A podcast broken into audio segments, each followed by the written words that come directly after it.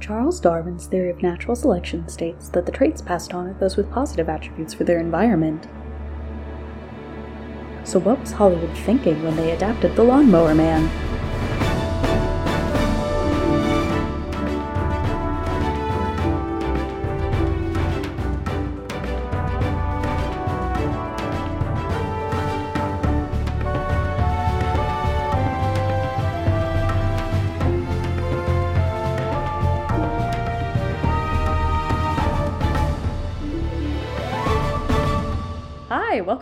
To Unnatural Selection, a podcast about the film adaptations of books, the weird decisions Hollywood makes in the process, what makes an adaptation good, faithful, and less commonly good and faithful. I'm your host, Emma. As always, I use any pronouns, and today I am joined by Jory.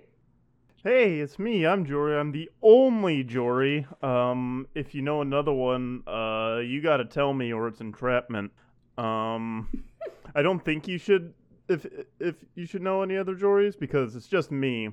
Uh, you might recognize me from uh, other podcasts or streams we've done here on the network. If, you, if somehow you don't know of me, the only Jory. Fantastic. Uh, and today, today we are talking about the Lawnmower Man. Very notably on the film, not Stephen King's The Lawnmower Man, even though the story is by Stephen King, and we'll get into that. I think this is the first uh, episode on the show that has involved a lawsuit.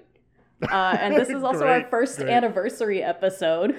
This will be exactly one year from the first episode's release, uh, Nice, which I forgot a- about because we were on hiatus during the strike, so the timing of it is very fun. Honestly, I think this is going to be a good one to talk about. Yeah, I was gonna say it's an extra fun one to talk about uh, for the anniversary one. Uh, it gets into um, how how things could go uh, horribly wrong with an adaptation, or I don't even know horribly wrong. Just like uh, from from the stuff I've I've gleaned over, they just went, yeah, we're just gonna do what we want, and then Stephen King went, what the fuck, dude? No, hold on, hold on. it's even wilder than that. it is even wilder than that. It is. I'm, I'll figure out the right time to, to come out swinging. I read a lot of legal documents for today's episode, listeners. it's very impressive to do that. All right, so The Lawnmower Man is a short story from Stephen King's collection Night Shift, uh, which was, I believe, the first short story collection that he published. And per usual, I have our little uh, synopsis comparisons. So here is the synopsis for the uh, the 1975 short story. The Lawnmower Man concerns Harold Parkette, who hires Pastoral Greenery and Outdoor Services Inc. to cut his lawn. Parkette later spies on the serviceman, discovering his lawnmower mows the lawn by itself while he crawls after it naked, eating the grass. All right. That sure does happen in the story. yeah, it, it's it's uh it's something. it sure is a short story from early in Stephen King's career. Uh, and here is the synopsis of the 1992 film of the same name. The eccentric Dr. Lawrence Angelo puts mentally disabled landscaper Job Smith on a regimen of experimental pills and computer simulated training sequences in hopes of augmenting the man's intelligence. In time, Job becomes noticeably brighter and also begins to fare much better with the opposite sex. As he develops psychic powers, he realizes that those around him have taken advantage of his simplicity his whole life, and he plots a bloody revenge. so, did we hear any names that were the same? Um, there is one name. I'm pretty There sure it's thing, but in the in our synopsis, did we hear any similarities? no. uh, the fact that there's lawnmowers is the only similarity between the synopsis. we have landscapers. yeah. That's it.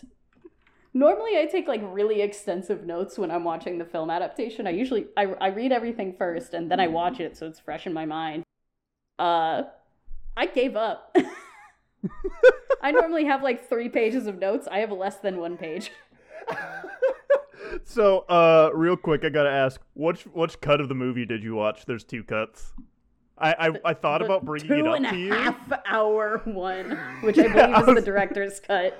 Yeah, I thought about bringing it up, be like, hey, there's two different cuts, but in the off chance that you you watched the like shorter cut and didn't know about the director's cut, I thought it'd be really funny because the uh the director's cut, the main things it, thing it adds is all the stuff with the monkey at the beginning.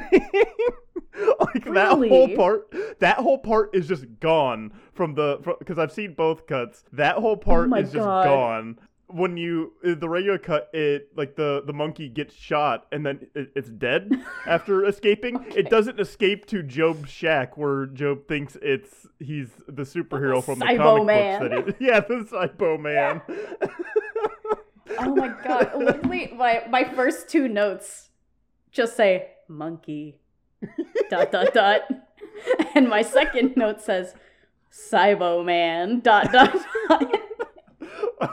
when I like when I queued up the movie, I was like, like uh, the same as when I first watched this movie. Seeing the monkey like in the weird 3D sphere VR thing spinning around, it's. I, I don't know how you can take this movie seriously. It's such a goofy visual. It is.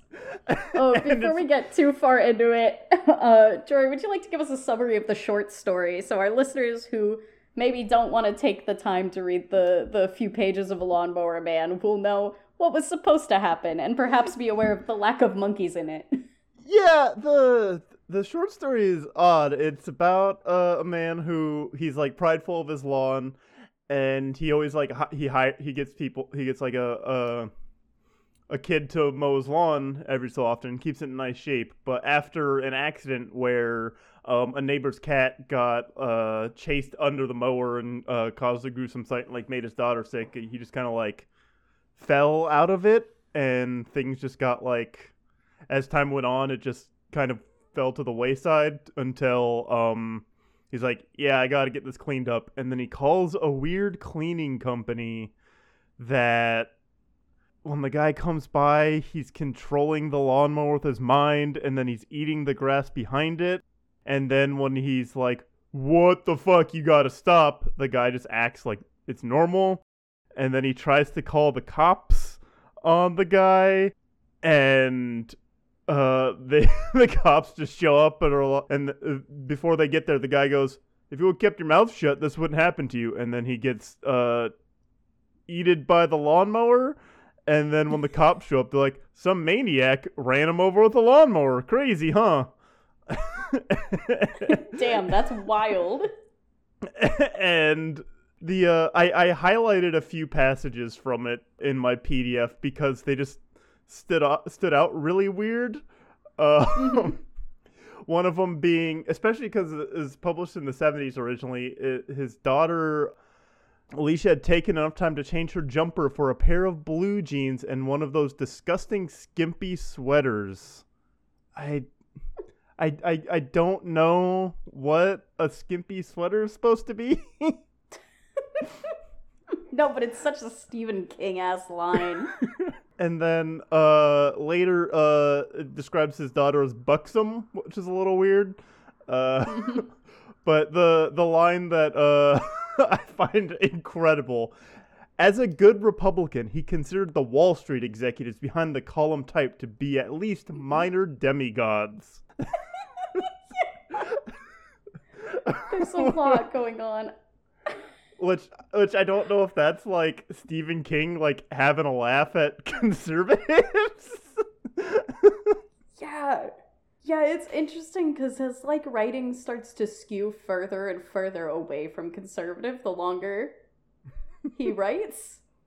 But this is pretty early in his career, so I can't tell whether it's like at that shift yet.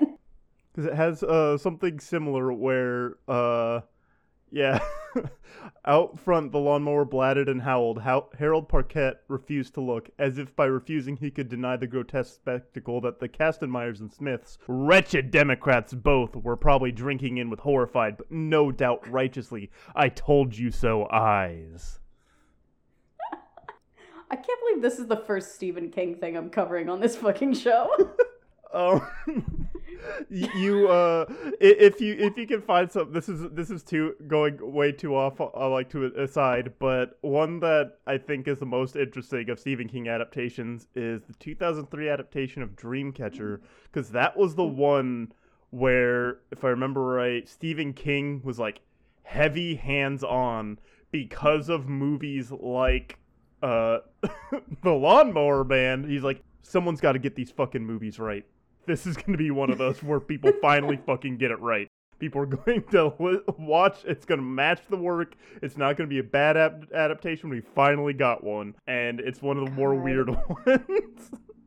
So going into the differences between the story and the adaptation, I'm like trying to figure out if it's easier to just like start with what is actually the same because it's almost nothing. It- yeah, it's like a couple scenes. There, there is a scene where once Job gets his psychic powers, he's mowing the lawn with his uh with his brain. he's just standing there doing it. Because it's like, so this is not the first short story we've covered on Unnatural Selection. One of the earliest episodes, Jay and I covered uh, Drive My Car, which is like a 17 page short story turned into a three hour movie. That's impressive. So I'm familiar with like having to add things in order to make uh, your yeah, movie long enough. and and uh, So I knew there would be things added. I haven't seen Drive My Car, but from the stuff I've understood is that like part of the runtime is making you like feel the length of like the car rides and like the waiting and stuff. So like it adds Part of on it, to yeah. it. It's it's not Part of it, yeah, uh, but it also adds on like a ton of different stuff, which like I get. However, Drive My Car is still focused on the same characters. Whereas the initial characters of Lawnmower Man are like in the background as side characters that we barely interact with. It's like if you retold the Lawnmower Man from a different perspective and all of this shit was going on. yeah. It's like the midnight sun of Lawnmower Man. Stephenie Meyer has rewritten the Lawnmower Man from Edward's perspective. so we do still have Mr. Parkette. We have Harold Parkette. They do still make him a Republican, I feel like, surrounded by Democrats, because everyone in the neighborhood is like pretty chill and with the times and forward thinking towards VR and stuff, and then he's an asshat. Yeah. Um, they've got his wife making the cool with the Kool Aid. Uh, they have made their daughter into a son, so he can be Mhm. more relatable and play VR video games. Yep, and so I, I, I think to uh so so to, to like really get across um where where Job is at is like he's he, his intelligence is like less than this child I think is what they're like getting across to. Yeah, like the closest friend he has is, is like the kids at the at the diner that also sells comic books. Yep, exactly. Yeah, a bunch of the descriptions I saw of the Lawnmower Man movie were like, yeah, it's more like Flowers for Algernon than it is like the Lawnmower Man. I'm like, man, maybe I should have read Flowers for Algernon for this one also, because there really are a lot of similarities. It's I the I know the the little bits I've read is that they just like they had the name and then they just took another script and like this is what we're doing we'll just call it Lawnmower Man don't worry about it. Yeah, so like, all right, here's the deal. here's what I found in my hunting. I found uh, an interview with the director, which is absolutely buck wild. it is an interview with him from 20 years after Lawnmower Man. And this man has no awareness that he made the most batshit weird movie. He is just like, hell yeah, isn't what we did awesome? Like, we took the Stephen King story and we told this story, and isn't this the coolest fucking thing you've ever seen? Isn't VR the future? he is so in his own world. So, like, basically, what happened is So this film company bought the rights to use the Lawnmower Man. They were holding on to it for a really long time. They sold those rights that they'd purchased from Stephen King to Allied Universal. And Allied Universal was looking for someone to direct it. And this guy came in swinging and went, Hey, I would love to direct The Lawnmower Man. Let's make it about VR. Hear me out. and just like went for it. And they let him. And everyone assumes that the lawsuit is because Stephen King didn't like the adaptation, but that's not actually why he sued. Oh. Stephen King is quoted as like not giving a fuck about how good the movie is and being like, yeah, it was fine. Oh. His issue is that they, the original cut and release and marketing had it as Stephen King's The Lawnmower Man. And he did not want the possessive because he didn't work on the movie. and he thought that was false advertising. So he sued to get the Stephen King's possessive taken off, and he sued to get the based upon taken out, just because I guess he just doesn't like being associated like that with the films he doesn't actively make with his own hands. Huh, interesting. Because, like, when I thought about it, I'm like, yeah, you don't see, like, Stephen King's The Shining on the on the Kubrick movie. It's just The Shining. That's true. Isn't that isn't that one that he he doesn't like because they did like a mini mm-hmm. series of and that was one he's like they're going to adapt my book correctly this time. Yeah. what a guy. Yeah. Um, What, what what's funny is uh that that interview lines up with the director because would you believe this isn't the only virtual reality uh techno thriller he's directed? that doesn't surprise me one fucking bit. This is like his muse. he, 3 years later he made the movie Virtuosity which is about Denzel Washington fights with Rus- Russell Crowe who is a like AI VR being who has the the who exists from like the combined personalities of a hundred over 150 serial killers? And when you see the like early in the movie when you see them the like entity being cre- like Russell Crowe being created you see like a flash of the computer and it's flipping through photos of of like Ted Bundy then it goes like Stalin then to Hitler to get to really get across they like downloaded all these people into one single digital being. And the movie is uh, just as ridiculous as Lawnmower Man, but without the effect of this is based off of a Stephen King short story. I really I was watching it and I was really going back and forth on like I had the moment of man, I wish I'd popped an edible before this, but also, oh god, I'm glad I didn't pop an edible before this. Like oscillating back and forth between which would have been worse.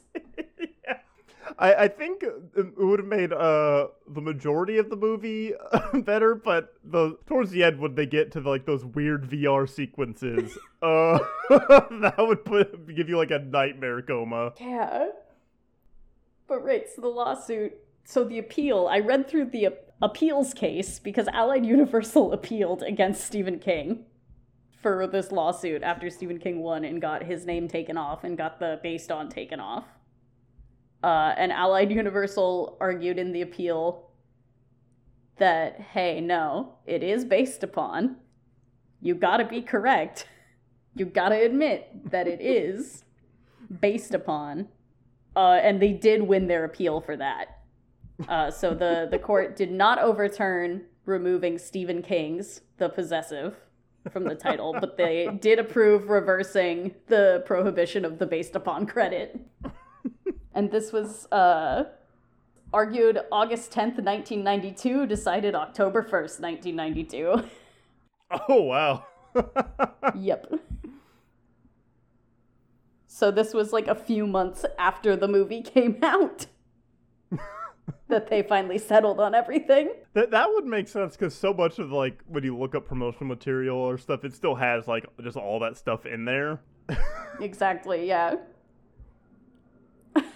So that's ridiculous. But I think it's even more ridiculous that Stephen King was like, I mean, I don't care what they did with the adaptation. I just don't want them to, to put me directly there. yeah.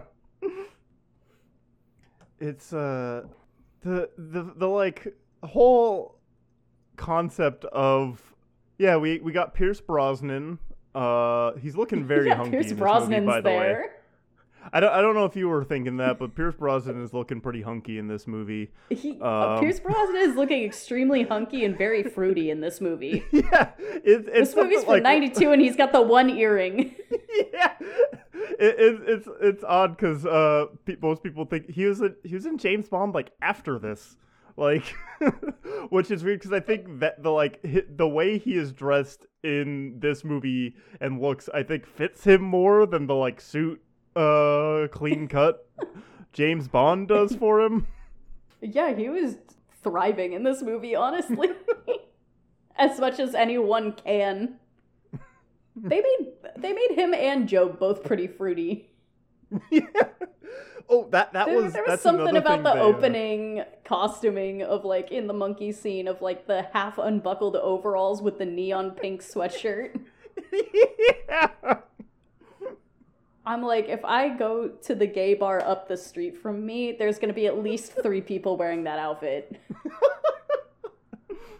and Um, one of them's gonna be me. Like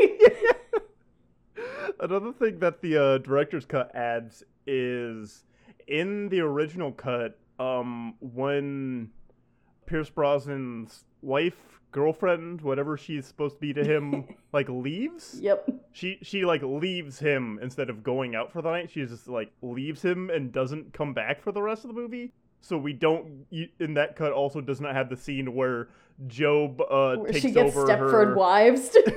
yeah. As her blast federal agents. oh my god. The director's cut is so weird, both from what it adds in, but also from the fact that it even says at the start of it, like, hey, just so you know, we filmed some of these scenes with different camera angles, so there's gonna be some really jarring cuts. like, hey man, maybe those were removed for a reason. yeah. There was uh, multiple times when I was watching it too on my TV where I just saw like the aspect ratio fix itself. hmm Yep. like, clearly, uh, you're not working to match it. It makes it very distracting. Yep. Oh, God, what a film. what a thing I watched. it's, uh, you know, He it tries was to teach the monkey religion very briefly. yeah, because because Job has the the weird like he he has uh like religious guilt beaten into him, so he tries to teach the monkey religion, and be, because of that later he he gets revenge on the priest once he once he's like Yep. smarter. Yeah, and there's like a it's got like the the child abuse church thing going on in that reveal, but it like barely touches on it at all, so it Yeah. feels really jarring. Everything in this movie is jarring. But you- The special effects are wild also. They had like no budget.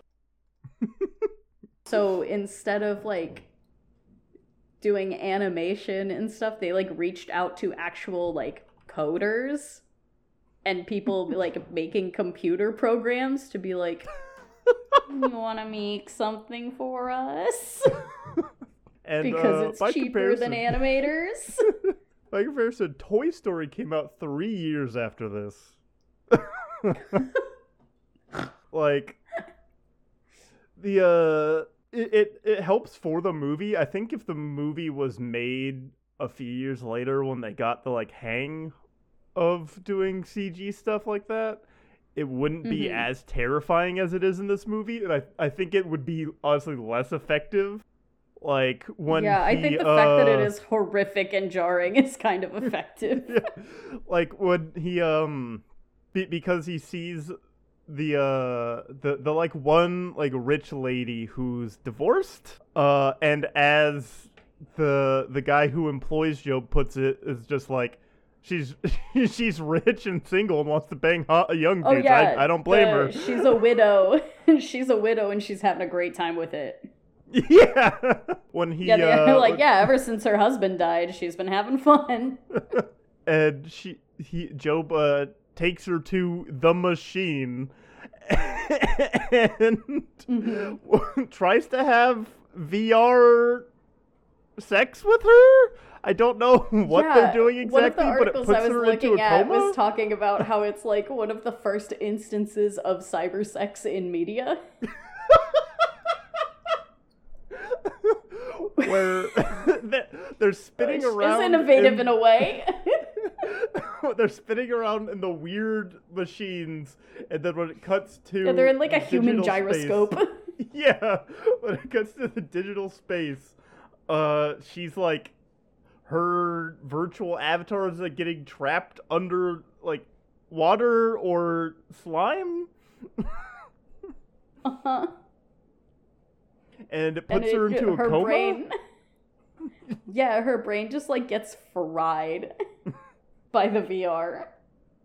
And this is in this is in a movie that starts with again a monkey breaking free from a facility, and then later uh, it, it it's all to like because uh, Pierce Brosnan is working with some secret government project to increase something for soldiers and he after the monkey breaks out and then they shoot and kill the monkey he's like i'm gonna test it on the uh the lawnmower man the the guy they call the lawnmower man because he's always works on people's landscapes and Yeah, they're like trying to raise the intelligence and the aggression level yeah of the soldiers is what they're doing with the monkey. So when he tries to test it on Job, because he's like, "No, I just want to raise the intelligence. Do you know what we could have done with that monkey if you hadn't made it angry and tried to kill people?"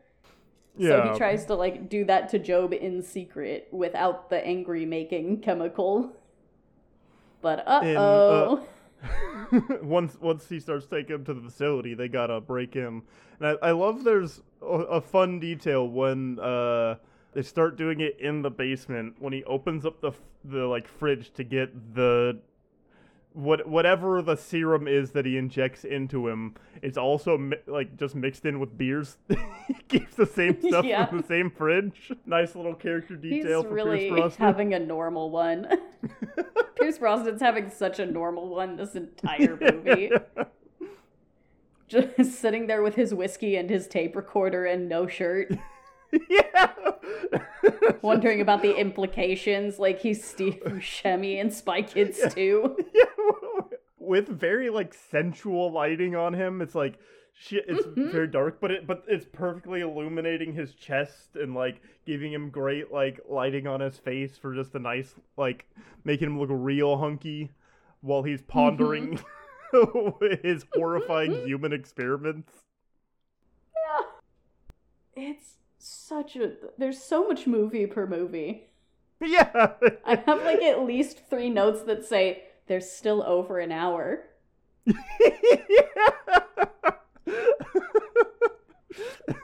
I do also want to put out my favorite line in the whole thing. There's a lot of really bonkers lines throughout this entire movie.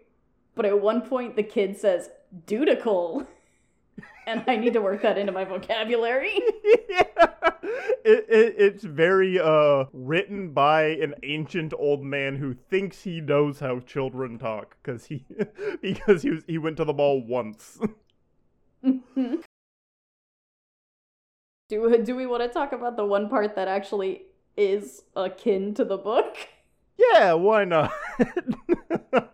When it finally reaches this point in the movie, it is like two full hours in almost. yeah, yeah. To the point where I gasped out loud when I realized what was happening. Because I was like, it's actually the short story. it's happening.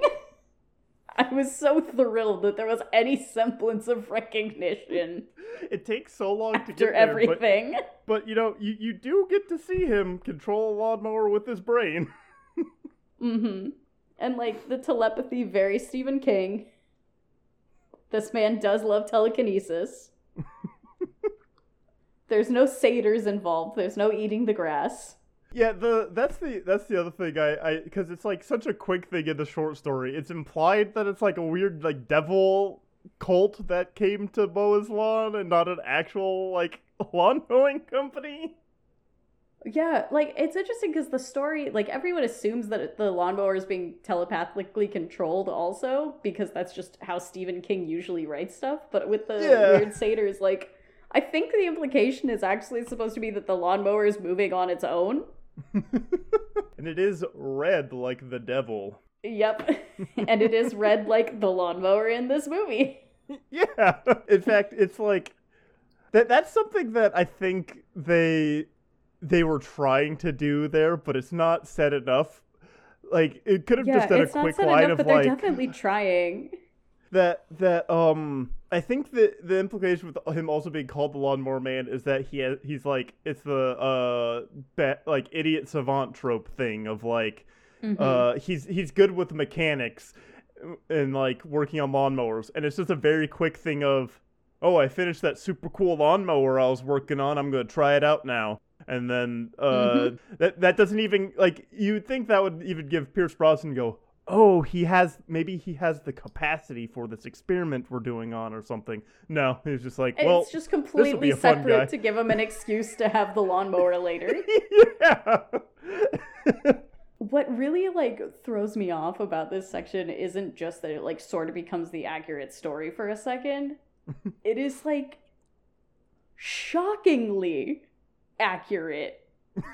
Like all the things the cops say the next morning are word for word what the cops say in the story. yeah So I'm like, okay, so you did do the assignment technically. yeah technically the adaptation is here, which is insane. and, and e- even then they still added on the thing of like in the short story i don't get the uh, idea that the like dad is abusive per se. He's just like Yeah. just kind of like uh he's just a middle-aged like dad. But uh, they they go to great Mhm. like like immediately when the dad's introduced he's like screaming and smacking the kid. And hmm like we see him regularly like yelling in the house. And because Jobe is friends with the kid he's like i gotta gotta uh help out my friend. And yeah the, the like it, it it feels like an inclusion too that they might have wanted to cut but then like ah fuck then we can't say it's the lawnmower man. We can't say it's based on the lawnmower man. We'll li- we'll lose that lawsuit that, that the deal that's going on. It's wild. It's like it was a scene that they did kind of want to do, but also I feel like they had there had to be other versions of this script because it also feels like at the start of the movie they're setting up for Pierce Brosnan to have an affair with Mrs. Parkette yeah after his girl of vague relationship leaves him. yeah but they never really do anything with that. Yeah. Especially the like director's cut stuff. It it um it just it just kind of like bloats up the movie in a way that like Mhm. uh the other like I know the other scenes that it adds on is the uh biker looking guy uh harassing Mhm. Jobe who it adds in like additional scenes of that before later in the movie he goes into the cyber world and uses um the uh a cyber lawnmower to lawnmower his brain. Mhm. Yep. Which what a visual. yeah.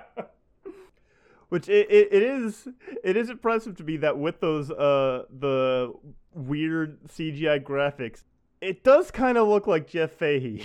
They they do make it look enough like Jobe that you can tell that's who it's supposed to be.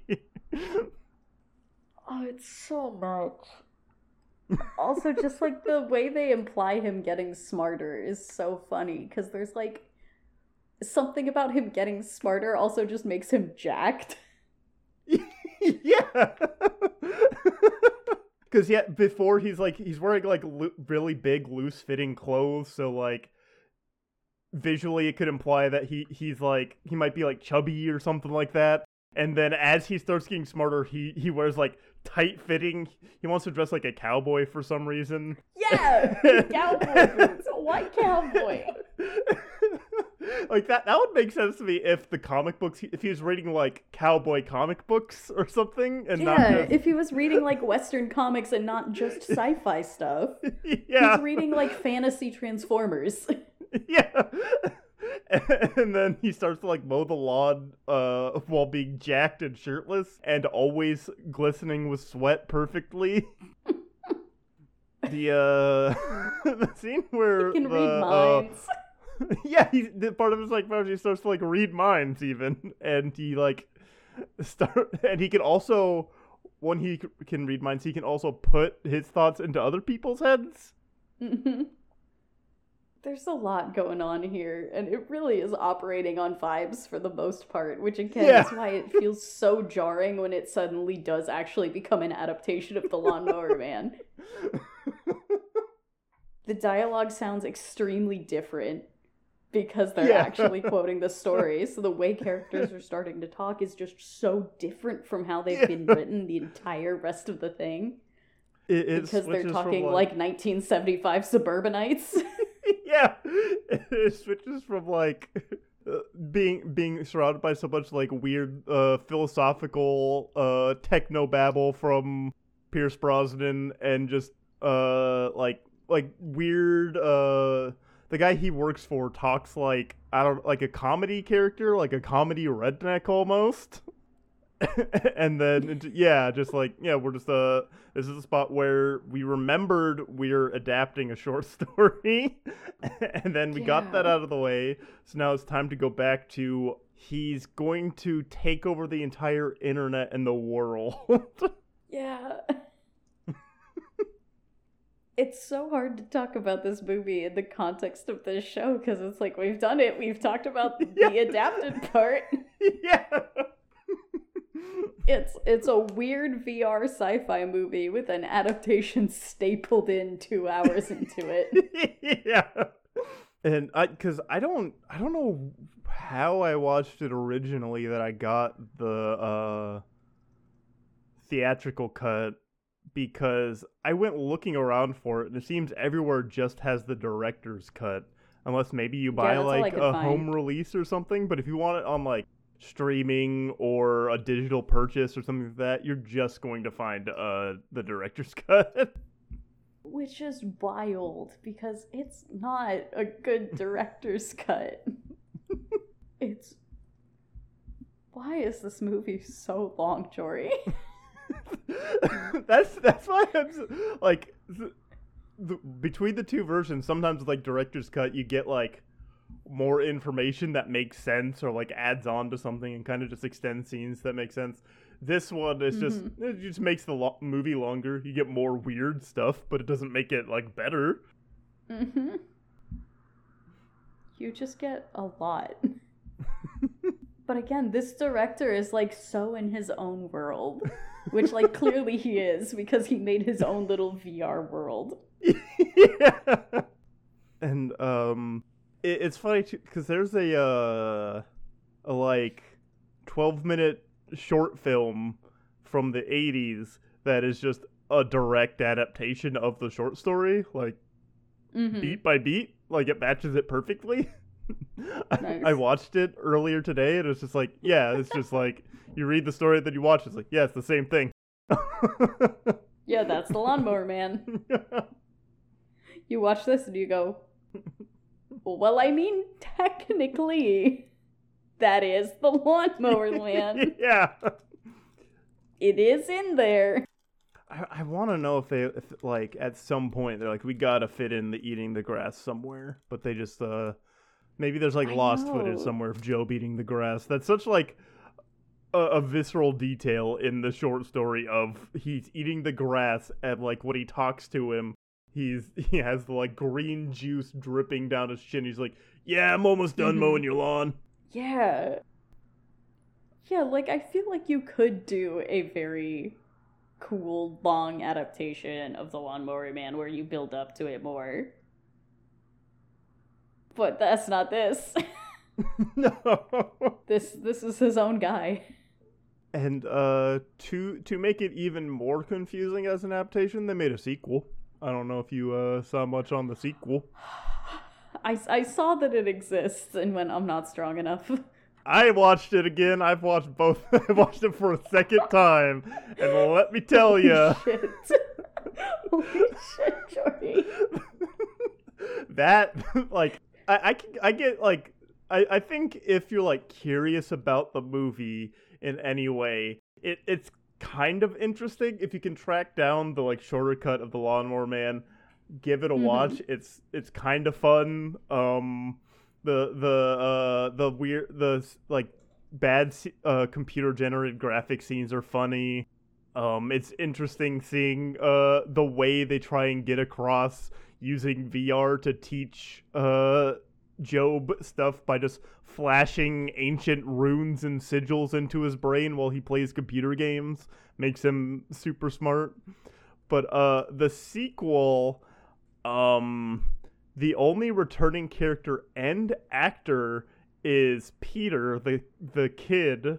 He plays the same character and the movie is like a Blade Runner cyberpunk dystopia. Cool.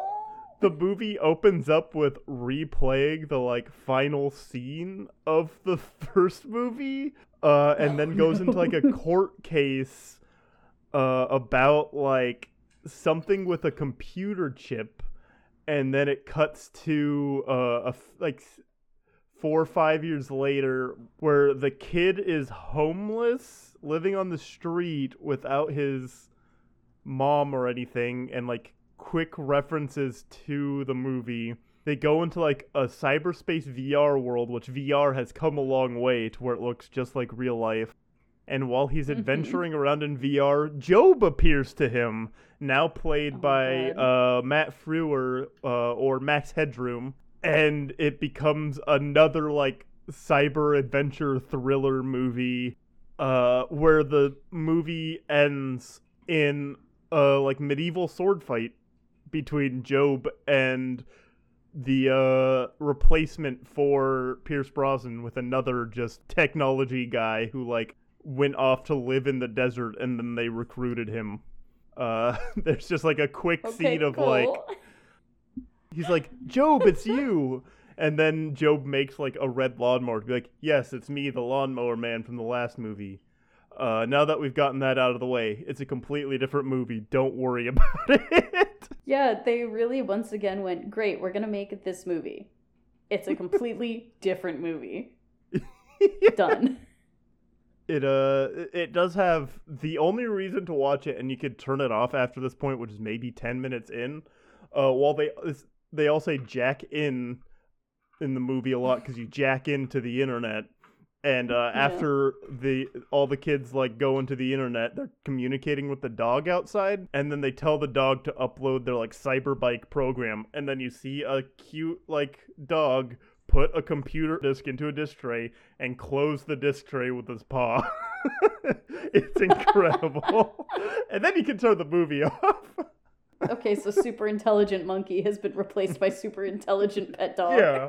They also explain away a new actor for Jobe by being like, well, he got like facial reconstruction surgery after he got a- exploded in the first movie. What do you what do you mean? yeah. He was just a consciousness. Yeah, they ignore that too. They, gone. they they ignore that part too. That he just existed in the digital space. His body got mummified. He got slurped. yeah. He got juiced like a melon. oh, honestly, I don't even know where to go next. in this adaptation. Did uh, did did you enjoy the movie? It was an experience, certainly. Um,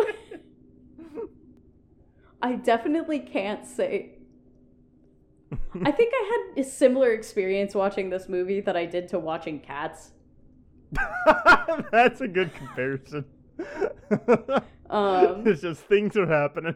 uh, I did pregame cats with my mom, which was the correct way to see it in theaters. God, uh, yeah. So it's the kind of thing where I was like, "Wow, I'm truly having an experience here." I feel like I would like to subject someone else to this movie. yes, absolutely. This is my version of The Ring. I, I need to inflict it upon somebody else within seven days. it's that's a, the first time I watched it was on my like Friday movie nights with friends, and it's it was a treat. We wa- I I do wish we would have watched the director's cut just because like we were losing it already about the monkey, and whenever monkeys show up in movies, we like we get very excited because uh whenever you have a monkey in the movie, you know it's a good time. I'm convinced Ronald Reagan wouldn't have been elected if he wasn't in so many monkey movies. the monkey propaganda. yeah. Yeah, that it it is very much like I just watched it in like the middle of an afternoon before going to rehearsal, sitting there eating my grilled cheese, uncertain of what I was going to get into. I believe you sent me a message that said I apologize in advance right before I started it. yeah, because like I had watched it right b- night before, and I was like, oh, I forgot about a bunch of this stuff. I was uh when I was watching the movie, my girlfriend was out uh with some coworkers, and when it got to the point of the like widow teaching Jobe how to kiss and like make out, I was like, oh, I hope she doesn't come home right now. This will be hard to explain. this will make me look real yeah, weird. that is such a scene. She's just like, damn, I'm into cowboys. I will Yeah. teach you how to make out. Here's what tongue kissing is. You grown man who doesn't know this because you had not the brain cells until recently. yeah. It's the fa- no one questions what's going on. No, there's like very little just like, like, good for Jobe. yeah. Everyone's like, wow, he's getting smarter. Uh, at at the uh science facility place, they're just like, cool. Uh, we got to keep this going uh, so we can uh sell this to Dean Norris, who wants it for some reasons. We're not sure why. Just that it'll be helpful for the government. Mhm. Um, see, seeing what happened It's- to him, I can't uh, imagine having a bunch of uh, Jobes working out well if they just uh, go into Because cyberspace. the thing is, they like they do this big reveal that secretly they have been giving him the aggression serum once he started Yeah. being in the facility. Because it's like the movie didn't want you to be like, no, no, no, no, being smart and being in VR is good. It's not the VR that's making him evil. yeah. Because this guy's super pro. The director is so pro VR that he's like, no, no, no, no, no. VR's fine. This is a tool for humanity. They gave this man be angry juice, and that's why he wants to use it to destroy everyone. I know. Uh, one of the uh, IMDb trivia's is that this is, this was uh, David Koresh's favorite movie. so good sign. yeah, the uh, that I think that's the message of this movie. Uh, that playing video games makes you smart. I think Yeah. that's what they got from that, and I think that's what Stephen King was trying to say uh, almost 50 years ago now when he first wrote yeah, the story. Yeah, yeah. In 1975, The Lawnmower Man was all about video games making you smart. So true. the uh to to add to, y- y- on top of the stuff with the sequel there's uh, the video game adaptations of the movie because Oh that time God. that time in uh, video games hmm the video game adaptation of the movie has a sequel that's unrelated to both the the the movie the movie sequel or the short story it's a I started think. Uh, the ship of Theseus wouldn't be the way to uh to describe it, but like, how many degrees of separation can you get b- but it's still technically an adaptation. like Yeah, how far down can you like- go? this is like such a good like example of that because it is very much still technically an adaptation but it's so Yeah. off the rails where it's like there are other adaptations of things that people think of as like better adaptations that are still like way further from the original story. Yeah. like a lot of what we think of with like like the the little mermaid is so far off from the original. But we still think of that as like yeah disney's adaptation of the little mermaid. So what is it about this movie that makes you go what do you mean? That's not the lawnmower man even though it technically very much Yeah. is. Um are, are there any other aspects of it that you want to talk about? Otherwise, I think we can get into our wrap up questions a little early Uh, just because of the nature of the, the movie. Honestly, not really. I I think I like because the main things I I just I gotta bring up with this movie is just the like the stuff with the monkey at the beginning. Monkey. just so, and because of the like stuff with the how much monkey is a lot. We see a lot from the monkey's perspective, too. I'm really gotta emphasize that the that monkey has up. like VR glasses. because that that's a whole like the first like 20 minutes or conceivably like the first act of the movie is just the monkey He's just wandering around. And there's like never any consequences for it either. They're like now No. like the, the the priest is like, Jobe, don't you mention this to anyone ever. And nothing comes of it at all. and, and Pierce Brosnan is upset that they killed the monkey, but uh in the in the like regular cut when they shoot the monkey as it's ex- escaping, you can infer that it's probably dead. They probably got him. Not that he escaped and had a continuous adventure. it, it's it's just like a fascinating movie that like it, it's a little bit of a stretch but it just makes me think of like the way because i think about it a lot especially with 90s media it's just like just pre the internet and there's so many Mhm. things made that if the internet existed then they would not be have made the way they were like uh, Power Rangers. Like if the, the internet is around, you could go immediately. Well, they're taking footage from a Japanese television show and filling it in. This is weird, and it probably wouldn't catch on. Or like a lot of like anime dubbing things, like we'd see, oh, they're changing Mhm. a bunch of this stuff for the Western release. They're getting rid of the lesbians in uh, Sailor Moon and making them related and making scenes seem really weird as a result. Uh, and then you look at like more uh, recently with like when they released the first Sonic the Hedgehog trailer, and everyone's like, "What the fuck is that?" Because people can go Yeah. online and like see it before it's out and be like, "Hey, what's happening here? You guys, this needs to be Mhm. fixed." And then they fix it before it can become uh, a nightmare like this movie is. Like, I think if we saw uh, like teaser clips and like leaked like set photos and stuff from the movie pretty quickly, I don't think it would go like this. I think if like the general public saw the like uh dailies and stuff, they like they go, "Hey, hold on."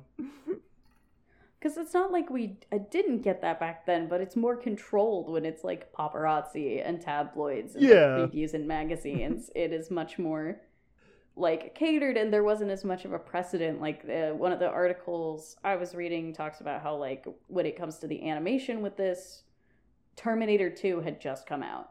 And that was really like the first instance of people seeing the CGI. And at the time, people were like, wow, this is really good animation. The animation for this is Yeah. crazy. Um, That- that's and what, that's what they were like- like, trying, kind of used. They used the success of Terminator 2 to be like, hey, we can do this for Lawnmower Man, even though they had a, a, a dribble of the amount of budget that Terminator Yeah. 2 had. And because the way that uh Terminator 2 uses it, it's just very lightly is that it doesn't it it doesn't look great today, but it doesn't look like you don't look at it like you do this and go, "Holy shit, that looks terrible." Mm-hmm, because it's just a little bit. And like Jurassic Park was a year a later, and that's movie. another movie that you that heavily like big Hollywood production that heavily used CG for like the T Rex and stuff. And Jurassic Park still looks really good. This will be a future episode. Jurassic Park, I have too much knowledge for, so I have to wait to do this one because it's gonna be like four hours long.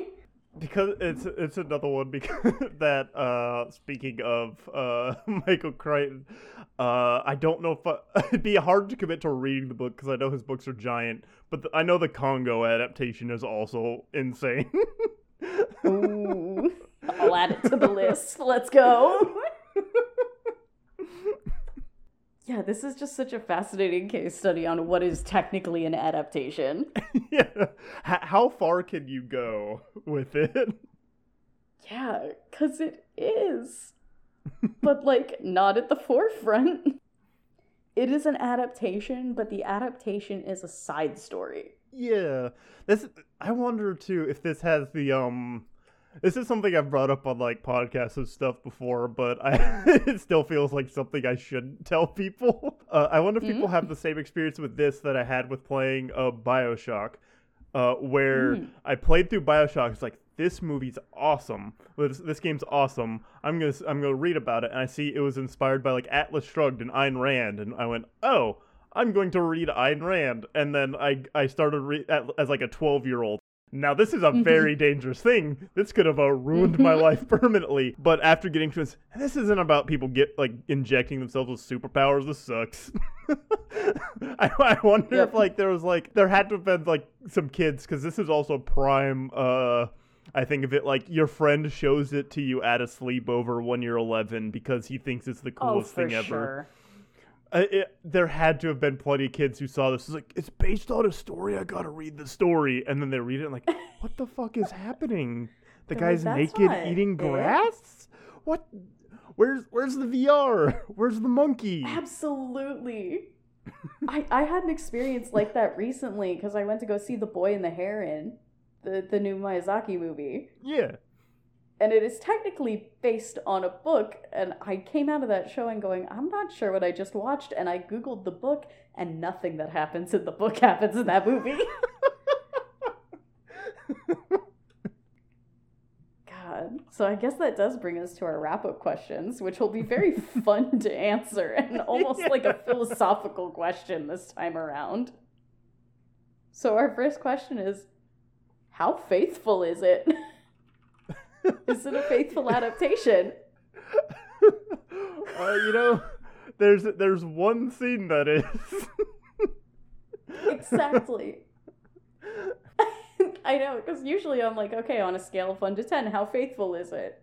But do can we rank it on just that scene? Because that scene is like dialogue is the same, order of operations is the same. They got the lawnmower destroying the carpet before it eats the man. They got him Yeah. jumping over the table. They've got him spilling the beer. But there's no satyr. there's just Jobe. yeah. So how how faithful would you say this adaptation is, Jory? Uh, you know, I feel like I could give it like a three. There's enough in that scene that you do get a red lawn, you get a lawnmower, you get a guy called the lawnmower man. Yeah. Yeah, it's funny because I think if I was looking at like just the scenes that are actually adaptations of it, I would give it probably more like a five. Because they do make some changes. There's there's no satyr. They make this the daughter a son, that sort of thing. But when you take it in context with the entire rest of the movie, I think yeah, you're right. It brings it down to a three. Our next question is Is it a good adaptation? Do they use the medium well? You know, Ki- vaguely, I would say if if you want something that's and, and I I know this is like um uh, a, a this is a little bit more of a difficult one because you wa- like watch the 1987 short film. It's like it, it's just a direct adaptation to the point of being like, well, yeah, I just I just saw it happen instead of reading it. That um for for the parts that are of the actual story, kind of. for as a as a whole, uh, you're going to be completely lost for the majority of the film. Yeah. Yeah, it's fascinating because it does add stuff to it, but it adds a lot of stuff to it. it adds so much that it's like, is it even the same thing? Which that that that core piece is still there. hmm The ship has not entirely been replaced. There's still the lawnmower. Yeah. Yeah, that's it's a hard one. I'd give it maybe like a four or a five, which That's- feels that's high, but also like a four. yeah, because it's like it does do things with it. It does utilize the film medium in a way that you can't in a story. yeah. That's for sure. Uh, and then finally, my favorite question: Is it a good movie? Uh, see, this is a this is a hard one because I, I think the movie is a fun watch. if you watch the, uh, especially if you watch the shorter cut, I think watching wait like uh, like I did and wait like two and a half years in between watching the regular cut and the director's cut. If you gotta, um, and, and related because it's it's one of those things where I I I'm someone who likes the the so bad it's good movie. Oh, for four four years and a couple months now, my friends and I have watched. Uh, we just like pick out movies that we th- think or we've seen through like podcasts and like TV shows and stuff. Have said that they're like so bad they're good, and where a lot of the fun comes from is like the absurdity of it and like Mm-hmm. or or or like like this has just an absolutely ridiculous premise going into it and the fact that it's an adaptation makes it even more wild. Um Mm-hmm. and on that end i think it, it's it's a fun watch. If you want like a techno cyber thriller it's kind of interesting. Um if you're not into either of those kinds of things i don't know how much you'd get out of it. It it's a it, especially with the shorter cut i don't think it drags too much. Um th- there are with the longer cut it does feel like uh so much has happened and then you're like oh there's still this much movie left. How can even more things happen? They gotta wrap it up soon. Yeah, I think I would have enjoyed it more if I'd watched the shorter cut. it's uh sometimes the director is wrong. Uh Sometimes and- the director is wrong, even if he is completely oblivious to it. yeah Which, like, I would, I love that. I love. I wish I had the kind of confidence that this man has. Absolutely. And knowing that about him really elevates like this movie to me because that's the like key piece of the kind of movies I watch because like the room, the room, and Birdemic are like some of the top like so bad they're good movies. hmm And the thing, the thing with the room is like Tommy Wiseau set out to make. He thought he was making like a dark drama about like love and stuff and then when it started to become people starting to see it because it was so bad that it was like funny he pivoted and is like no i always meant to make a comedy haha but hmm y- no, knowing especially from like stories from people on set knowing like what he was going out to make and he was uh, completely oblivious to it until way later make like elevates it more. Or like Birdemic like his thing is like yeah I I don't I I think what I made was good uh for what I had going on. And it really like because of uh what what's there it it feels very goofy cuz like the, the limitations there. And this guy uh seems to just he loves virtual reality so much that He he, loves has it to so have- much. he's he got the like script and he he got the names like fuck this. We I I gotta just have you seen these these computers? Have you guys heard about computers? Because what i'm about to show you with this movie is it's gonna blow oh, your like, mind. The best part is he's not like, here's what we're gonna do instead. He's like, yes, I love this. Here's how we're gonna add to it. Which I think is even better than like trying to force his own thing while still meeting the requirement. Like all his interviews, he's like, Yeah, I was so excited to make this, like Stephen King, like blah blah blah blah. We got to do this with it, and like we got to add. And I'm like, buddy, you made a different movie. These aren't the same like you think they are, but like sick. God. Yeah, so what's your your 1 to 10? Uh, I give it, I give it a seven because that's what I have on Letterboxd is a three and a half, and I think even watching the director's Perfect. cut, it's a three and a half to me. Um, the sequel, like I said, don't watch until you see the dog put the uh, CD into the computer, then you can turn it off because then the the movie's also just kind of like boring. It's like after a while, it's just like it's just dumb stuff, and you're like, this is a sequel to The Lawnmower Man, and I'm really bored. That's that's the thing for me with The Lawnmower Man. I'm never really bored watching it. If if I'm not Yeah. if I'm not like going, holy shit, uh, what just happened? I'm coming Yeah. down from going, holy shit, what just happened? Yes, 100% agree. That is the experience of the Lawnmower Man. like, I was enraptured in the whatever the hell I was watching. Shout out Pierce Brosnan. yeah. He's too good for this movie, I think.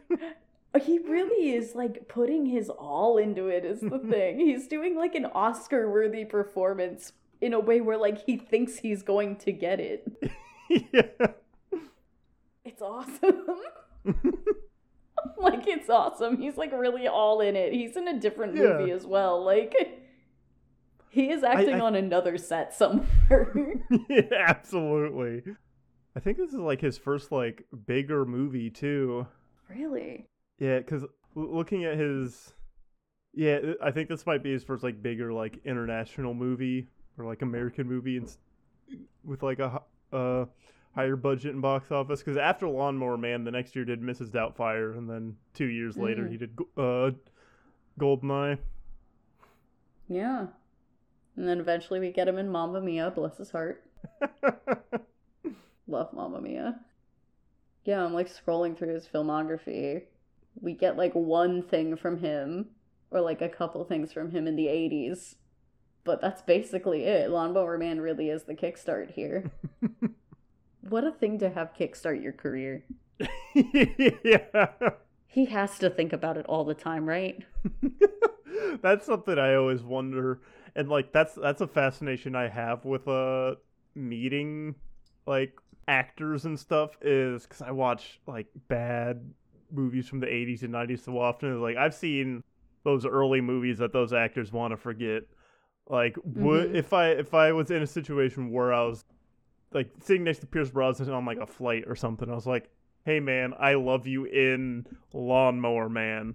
Would he be more taken aback by the fact that I mentioned Lawnmower Man to him, or would he be like pissed that I brought up this movie that uh is not a good memory for him or something?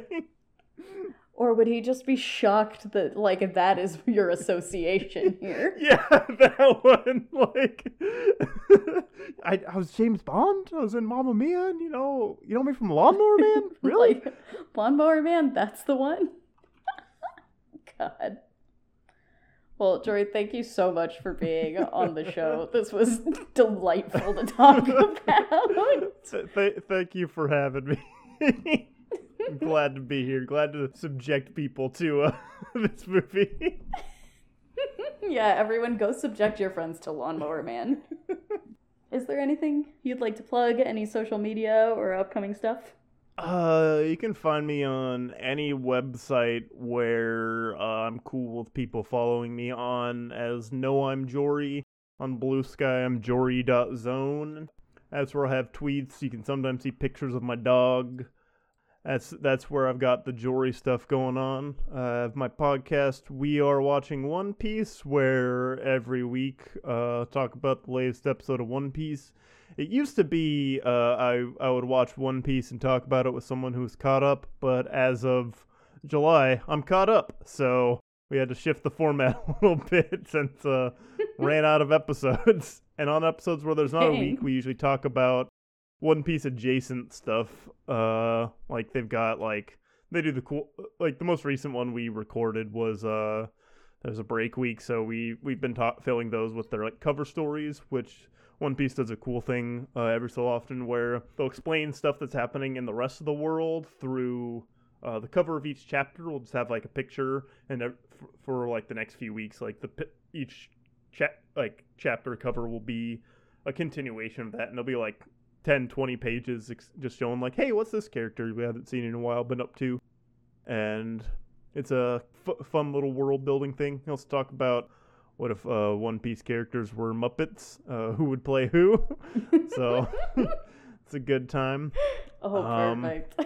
That's uh, that's all I got to plug at the moment. Sweet. Well, thank you so much. Uh, I'm Emma. As y'all know, as always, you can find me on Twitter at EmmaSCA. That's E M A T S C A. You can find the show at Unselect Pod. Unnatural Selection is a part of the Moonshot Podcast Network. Uh, and the music for this show was composed by Jake Loranger. You can check out more of his stuff at amaranthine.bandcamp.com. And as always, let us make your movie. Sometimes the director is wrong. Let us make your movie. Yeah.